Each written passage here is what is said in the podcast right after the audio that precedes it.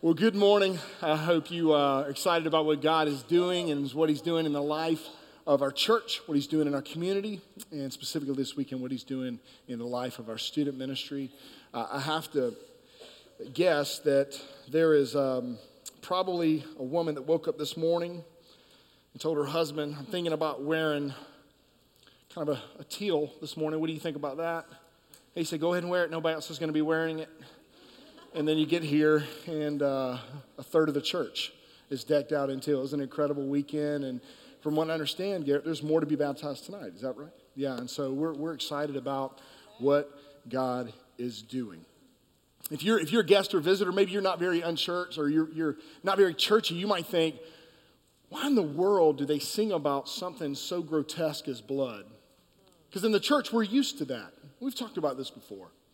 We, um, it's commonplace. And the reason we do that, Ephesians 1 7 tells us, In him we have our redemption through his blood, the forgiveness of our trespasses according to the riches of his grace. That apart from the blood of Jesus Christ, no man, no woman, no child may enter into the presence of God.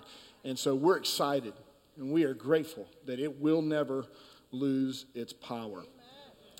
Well, if you'll turn to the book of Hosea, some of you are probably still turning because it's one of the least read, least marked books probably in your Bible. It's probably very crisp. And just to kind of give you an idea, maybe a little bit of background, Hosea um, was a, a, prophet. He was the first in the Bible, it's the minor prophets, and it really doesn't deal with the content, meaning it's less important, but rather the length of the book. He was a prophet for 40 years, and his, his prophecy was he was warning them of in, approaching and oncoming judgment. Ladies, you'll be pleased to know that this is a little bit of a love story. And it's actually a beautiful love story. And fellas, just hang on with us because it's not just, as I told our pastor's prayer partners this morning, a, a, a parable to illustrate a point. This legitimately happened. And so God is going to ask Hosea to do something to illustrate his relationship with his people that would be very, very uncommon. He, he's asking them to take a, a wife by the name of Gomer. And Gomer is not on the thousand most popular baby names this year or really any year. And in a moment, you may have a better understanding of why. But when you think about like love, you think about marriage. And that God's design for marriage is one man and one woman for life.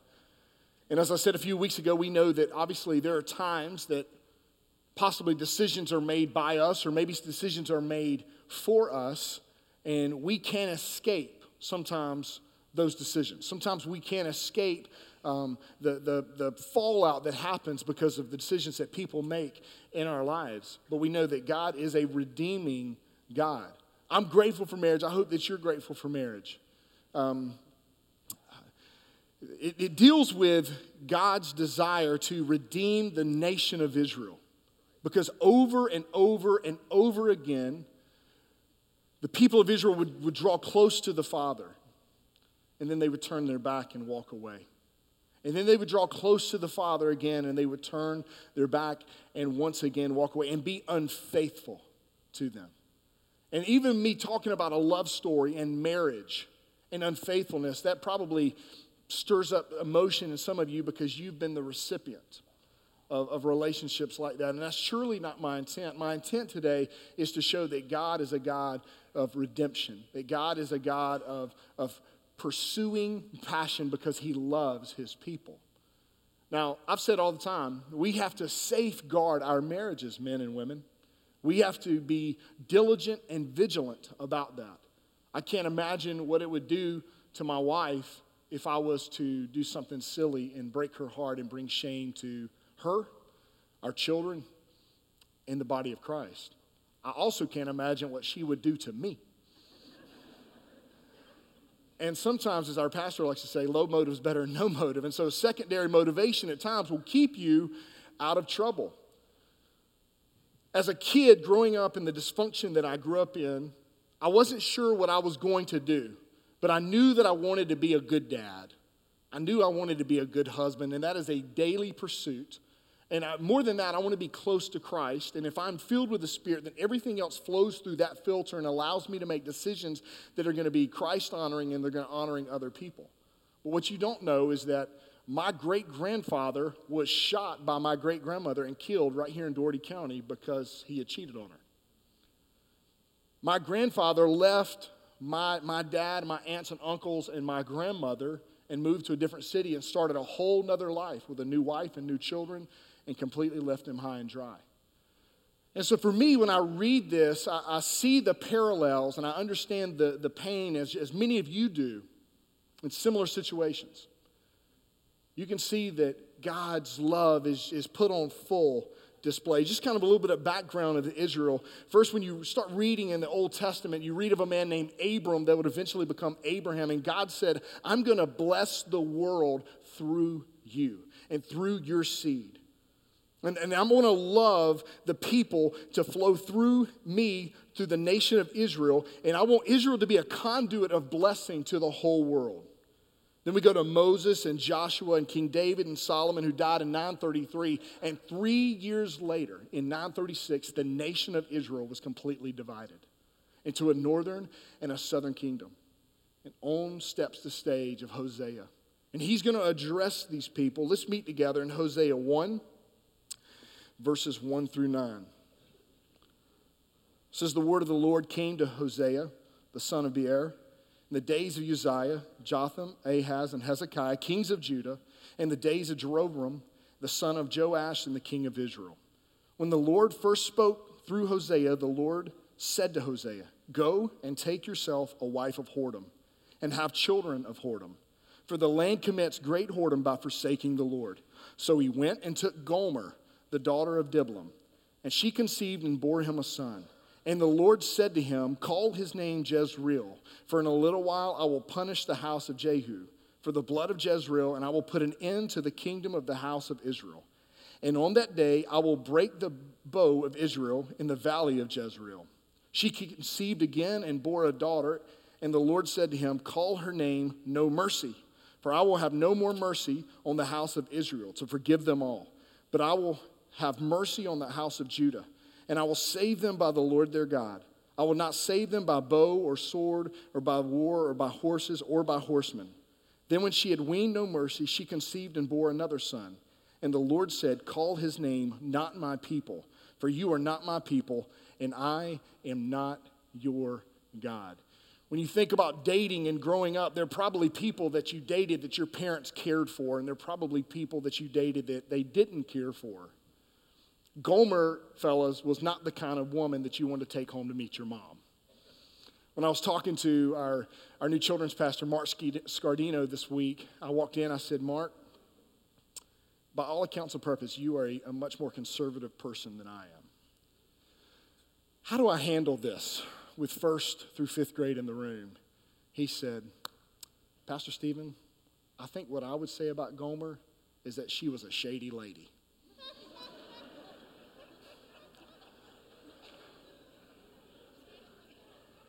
And so I thought if that was good for Mark Scardino, it was good for me. I mean, Hosea is a man who is respected. He might not be loved, he may not even be feared, but he is known to be a prophet of God, and he has had a message warning these people. He's preaching to these people, he's teaching these people, he's constantly waving the warning flags to these people. And then he goes out and he takes a woman who, by all accounts of purpose, is paid for unethical and immoral services. On the worst case scenario, on the best case scenario, she was just not very savory. And they begin to have children. And he named, they named their children uh, Jezreel, which you read in Second Kings, you understand, and the people would have understood. They would have understood that this is a horrible place. It would have been sending a very strong message to the people that were around him. The second child, Lo Ruhamah, means no mercy. The third child is not my people, saying, I am not your God. And so, over and over and over again, he's taking this woman. You know that he's being questioned by the people at the synagogue. You know people are wondering what's going on. Why is he doing this?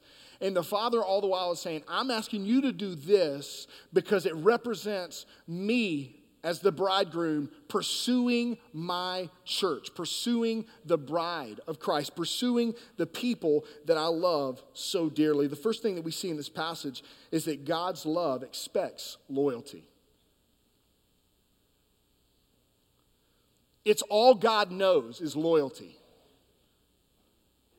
It would almost be uh, right to say if it was true, but we know that God has no faults, but God loves his people to a fault. Even when they don't love him, he pursues them, he is loyal to them. And he calls them, he calls us to be loyal back. God remains even when we walk away. And, and, something that, that you see over and over again, and from time to time when you're sharing the gospel and having conversations with people, whether it be on a plane or at your work, people will say stuff like, I, I love God, I just don't like the church. I kind of I kind of understand Jesus. I like the teachings of Jesus and the principles of Jesus, but I, I don't like the church. I've had a bad experience. We can't love God and hate His church. This coming week, uh, Rebecca and I uh, will um, celebrate our 15th anniversary, and 15 years ago, we stood at an altar. Brother Michael was kind enough to do our wedding ceremony. I can't imagine for a millisecond after we were married for someone to come up to me at the reception and say, Stephen, man, I'm so excited for you. I've always liked you. You're a great guy. We've been friends a long term, a long time, but I can't stand your wife. I don't want to be around her. I don't want to talk to her. Even her name grates me. The last thing I want to do is to see her. I just want, I just want to let you know that. You see, in, in David Platt's book, Radical, he said that the church is plan, God's plan A to reach the world. We are not perfect. And you may have had a bad experience at a church. You may have had a bad experience at this church. But that's no reason to turn your back on the body of Christ. I've had bad experiences at, at, at, at um, service stations. I still go because I need gas. Has anybody just had awesome experiences at the hospital? I mean, we were all born at one, right? If you were born in here, you were born at Phoebe, at your house, or on the way to Phoebe. I mean, that was it. That's the only option. We've had some bad experiences at places, but you know what it is? It's a cop out. It is an absolute, the cheapest way to get out of the conversation. I can't say I love God and hate the things that he hate, he loves. I can't stand with him in solidarity and say, uh, these are the things, these are the things that I love and I'm going to stand for, but I'm not with you on this. The church will always be imperfect because it's filled with imperfect people. You're one of them. And there are times that, that we need to give people chip, uh, uh, grace chips. We need to throw them a, a grace coin because I can promise you there's going to be times that I need them too.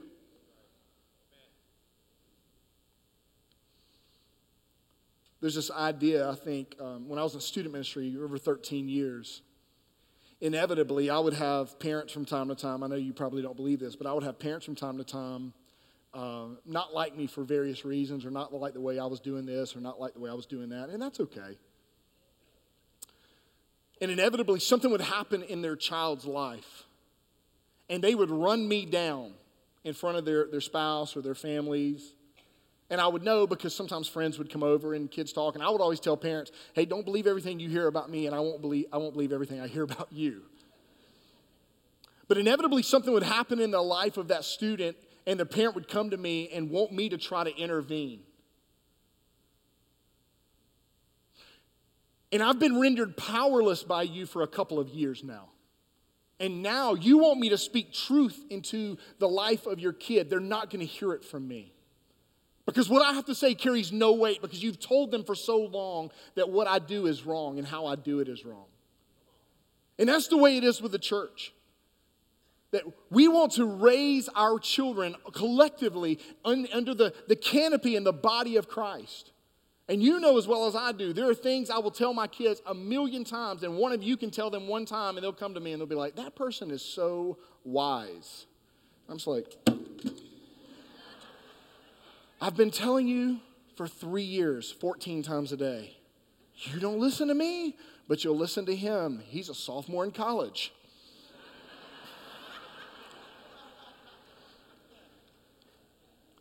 but there's this idea, and this is not meant to be fear, but you, there's this idea that you see that our inability and unwillingness to obey the Father, even the most basic of principles, will end up costing our children and sometimes our grandchildren. That we don't sin and disobey in a vacuum. That my sin affects other people. Your sin affects other people. My disobedience affects other people. And when God's calling us to obey, we primarily should do it out of the overflow and the love of who God is and what He's done, and just out of His goodness. Even when life doesn't make sense, we should obey the Father. But as a byproduct of that, what happens is the people that we love the most, that watch us, watch us day in and day out, even when we don't think they're paying attention, they see our faithfulness, and in turn, that spurns them on to greater faithfulness.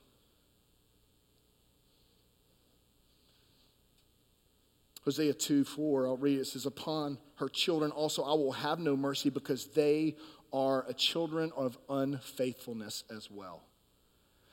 I love the, the language and the metaphors that, that the Bible, the writers uses to describe the Father. And you see that he loves family and he loves marriage and he loves the sanctity of it because he, the verbiage he uses to describe our relationship with him, that we are the bride of Christ that the bridegroom is eagerly awaits his return. The second thing we see in this passage is that God's love invites pain. What do you mean God's love invites pain? I mean, for the broken, the downtrodden, those people in this room and around this world that feel like they're far from God, that they have nothing to offer. That surely God wouldn't receive someone like you. That He couldn't love you because you don't feel lovable. That He wouldn't love you because even maybe your parents or your siblings or your spouse didn't or doesn't love you. God's love invites pain. He understands pain. And even more so, it should not make you think that God won't love you, but it should cause a sense of wonder that I can't believe that He loves me. That He draws me and He draws you to ourself. With all of our baggage, with all of our sin, with all of our shame, with all of our habits, with all of our vices, with all the things that we struggle with, with the things that we think about, that if they were to come up on the screen right now with our name at the bottom, that we would be horrified. With all of those things, God draws us in and He calls us to himself. His first child is Jezreel. Second child, no mercy. Third child, I am not your God. You are not my people. This is a accurate picture of what was going on in the nation of Israel. And God has a rich history of taking broken pieces and turning them into masterpieces. God works with messy people because that's all he's ever had to work with. None of us are as close to God as we've ever thought that we are. Matter of fact, I heard someone say a long time ago, and, it, it, many times as we've heard Vance Havner quotes, I think it was him. He says, The older I get, the longer I live, the closer I get to Christ, the further away I realize that I am. I remember as a, as a kid, I would eat with my pawpaw and my mama. Anybody ever have pawpaw and a mama? If, you, if you're a mama, mamas can cook. They might not can do anything else, but my mama could cook. Her name was Blanche. Isn't that a great mama name? I had Lester and Blanche. And I remember sitting at their, at their breakfast table, lunch table, dining room table, even as a lost child, not going to church. And when my pawpaw would start praying, he would start crying. Every time. Every time. And I would just look at him. And right before he said amen, I'd close my eyes and pretend like I'd had my eyes closed the whole time. But I would watch my papa cry every time. And I tried to ask my mom when I was a kid, and I, she tried to tell me, but I don't think she really even understood either. But when I became a Christian, I asked my papa, I said, Papa, why do you get so worked up Why do you get so emotional when you pray? Because like when you pray, it seems like you're really talking to God. He, they called me Stevie. He said, Stevie, he said, as I've become an old man, I realize what a horrible sinner I've been and how good God has been in saving me. And he said, I can't help but be moved to tears. When we know that God invites us in, and you may feel like you have nothing to offer the kingdom, hey, that's the baseline. You're exactly right. Neither does anybody around you or I. God doesn't need us, God wants us. And that's the beauty of the gospel that he invites pain. He doesn't say, hey, clean up. You remember when Jesus burst onto the scene, there were plenty of clean men that were leading the synagogues at the time. He didn't come to heal the well, he came to heal the sick. There were people that knew how to keep all the rules and be good and be moral. God's not asking us to be moral. God's asking us to be available and obedient to who He is. He invites the pain and the mistakes and the bumps and the warts and everything that's in our life. The third thing we see in this passage is that God's love doesn't follow logic, it doesn't make sense. Can you imagine his mother in law? I can't believe, I'm so excited. Maybe Gomer's getting her life on the right track. You know, she's marrying the prophet, she's cleaning up. Everything's on the up and up. They, they named him what? What'd they name her? What was his name? It was a message the entire time. You see, Gomer had begun to, she slipped back into her past, and we'll get into that in the next couple of weeks, but she slipped back. She ended up leaving Hosea. A man who put his obedience in the hands of the Father, but his reputation in the hands of everybody around. And can I tell you something, guys? A hundred times out of a hundred times out of a hundred times, if you will obey the Father and not worry about what those people around you have to think, you will come out all right. You see, Gomer had a bed, but she didn't have any rest. She had entertainment, she had no peace. She had a life, but she was not living. We look at this passage and you can see that man's love is based on contract, but God's love is based on covenant. Our whole world system is based on this. You go to school and you do real well, and you'll get scholarships and go to a nice college and walk across the stage with gold tassels. They hang around your neck. I can promise, I did not have the gold tassels. I didn't have those. And it's okay. Stay in school, kids. You go to a good college and you get a degree, well, at least it used to work, and you get out and you had a job at that point, right? Remember the good old days? And so you, hopefully you'll get a good job and you'll make a good living, and then you marry someone, and, and maybe you have two and a half kids, and you have a nice, a nice house, and, and all these things. You live this great life. Guys, I, there's so much more than that.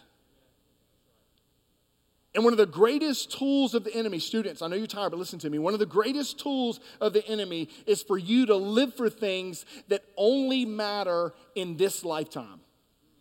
And when we do that and we pursue those things, what happens is we undercut God's greatest desire for our lives. That we're completely earthly minded that our, our, our, our, eyes are focused on the here and the now. Guys, I can tell you, this church and every church and every community around the world are littered with broken-hearted people that have become disenfranchised with the here and the now. And if I spend my entire life trying to live for 74.6 years if you're a male and 76.8 years if you're a female, on average lifespan, I spend all of my life and I work really, really hard and I want to make the best life for myself and my kids and my grandkids right now. Scripture says you have received your reward in full. God loves us out of covenant relationship. You see, Gomer had left her home, but she had not left his heart. And there, there were times when Israel would over and over and over again turn her back on the Father. after he would redeem her and redeem her and offer love and restoration. Fourth thing we see in this passage is that God's love has no limitations. God's love has no limitations. Turn to chapter 2 and look at verse 16. Listen to what the Father says. And in that day, declares the Lord, you will call me my husband, and no longer will be called my Baal. For I will remove the names of the Baals from her mouth, and they shall be remembered by name no more. And I will make for them a covenant on that day with the beasts of the field, the birds of the heavens, and the creepy things of the ground, and I will abolish the bow, the sword, and war from the land, and I will make you lie down in safety. And I will betroth you to me forever. I will betroth to you to me in righteousness and in justice, in steadfast love and in mercy. I will betroth you to me in faithfulness, and you shall know the Lord. And in that day I will answer, declares the Lord. I will answer the heavens, and they shall answer the earth. And the earth shall answer the grain and the wine and the oil, and they shall answer Jezreel. And I will, listen to this, and I will sow for her myself in the land, and I will have mercy on no mercy. And I will say, Not my people, you are my people. And he shall say, You are my God. We see that God's love is supernatural even when other people's loves are superficial. That it doesn't make sense why God loves us the way that He loves us. But I can tell you that He does. And this is not just some, some book steeped in antiquity, that it is just as relevant today as when the ink was wet that while God is not calling us to go out and marry women of this nature and this lifestyle, what we do see is that we understand and recognize and grasp the truth is that God is a God of redeeming love. He is a God of covenantal love, that it's not based on if I'm good or bad or if I'm able to do this. It's not performance Christianity. God doesn't love me because of what I do, God loves me because of who He is.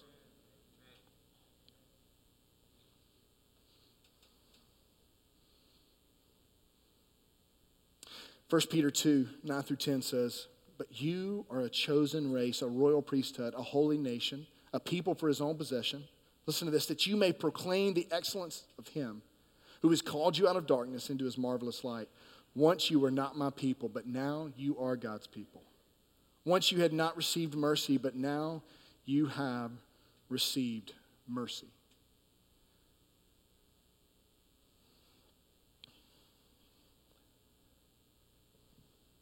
If God can love the nation of Israel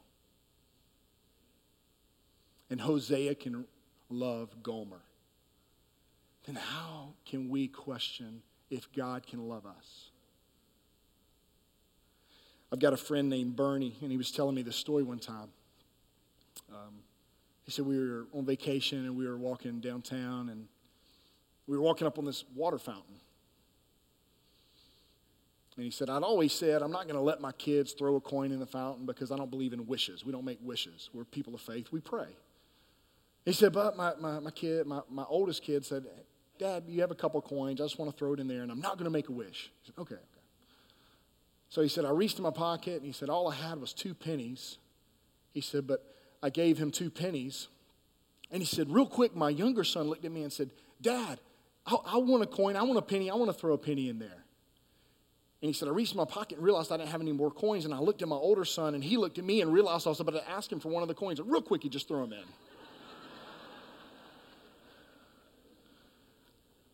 and I had to look at my youngest son and say, Son, I don't, I don't, I don't have any more coins. I, am out of pennies. He's like, Dad, you said I could have a penny. Why did he get two pennies? I got no pennies. He's like, Son, he said, I looked at my wife and said, Anna, do you have any pennies? Like, I don't have a change purse. No pennies. He said, he started crying. He said, Dad, you said, I, why did he? And we've all been there. He says, so I reached in my pocket and I pulled out a dollar. Nobody throws dollars in there. And this is going to be like the best. He said, so I knelt down. I got real personal with my son. He said, I'm going to give you a dollar. He said, Dad, I want a penny. He was like, This is George Washington. This is better than a penny. He said, Dad, I want a penny. I can't throw that. That's paper. He said, This is a hundred pennies. Just trust me. Here, ball it up, throw it in there. He said, I want a penny. It just wasn't good enough. We do that all the time. We want to live in the here and now and play with pennies when God says, I want to bless you so much greater. And what I'm wanting to give you is so much better because my son is better. My son is stronger. My son is more loving. My son is more merciful. My son is more forgiving. My son is more graceful. My son died for you the things that you and I try to hold on to that we feel like keep us back, the pennies in our life that keep us back from being sold out to the love of God and embracing that I may not feel lovable, I may not feel loved, no one may have ever told me that they love me, but I choose to believe by faith that there's a God in heaven and that He loves me. I don't know how, I don't know when it started, but I just believe that He does. Would you pray with me with your heads bowed and your eyes closed?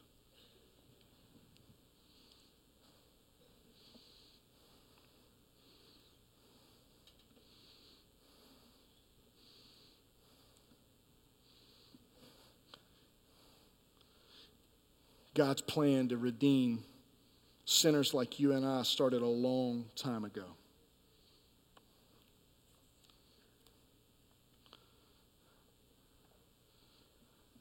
I don't know everybody in this church, but I know a lot of people, and I can tell you that I don't know anybody that's perfect. I don't know anybody that hasn't had some type of a checkered past. I don't know anybody who has a relationship with Christ that at some point did not have a relationship with Christ, and God stepped in and redeemed them and redeemed me. And if He can save me, I know what He can do for you.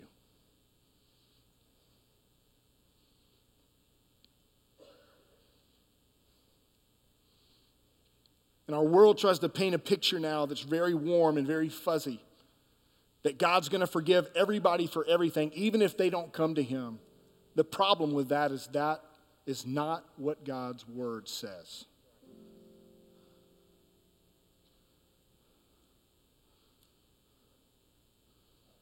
Romans 10 9 and 10 says that if we confess with our mouth that Jesus is Lord and believe in our heart that God raised him from the dead, that we will be saved that it is a deliberate act of faith. It takes humility to repent of your sins. And I know in a room this size, it may be a little awkward to you to think, well, if I go down there, who knows what people are going to think? You know what people are going to think? Praise God. I remember doing that. Or, I wish I had the strength to do that. In a moment, we're going to stand and we're going to sing. And some of our pastors are going to be down front. We would love to pray with you. We would love to encourage you.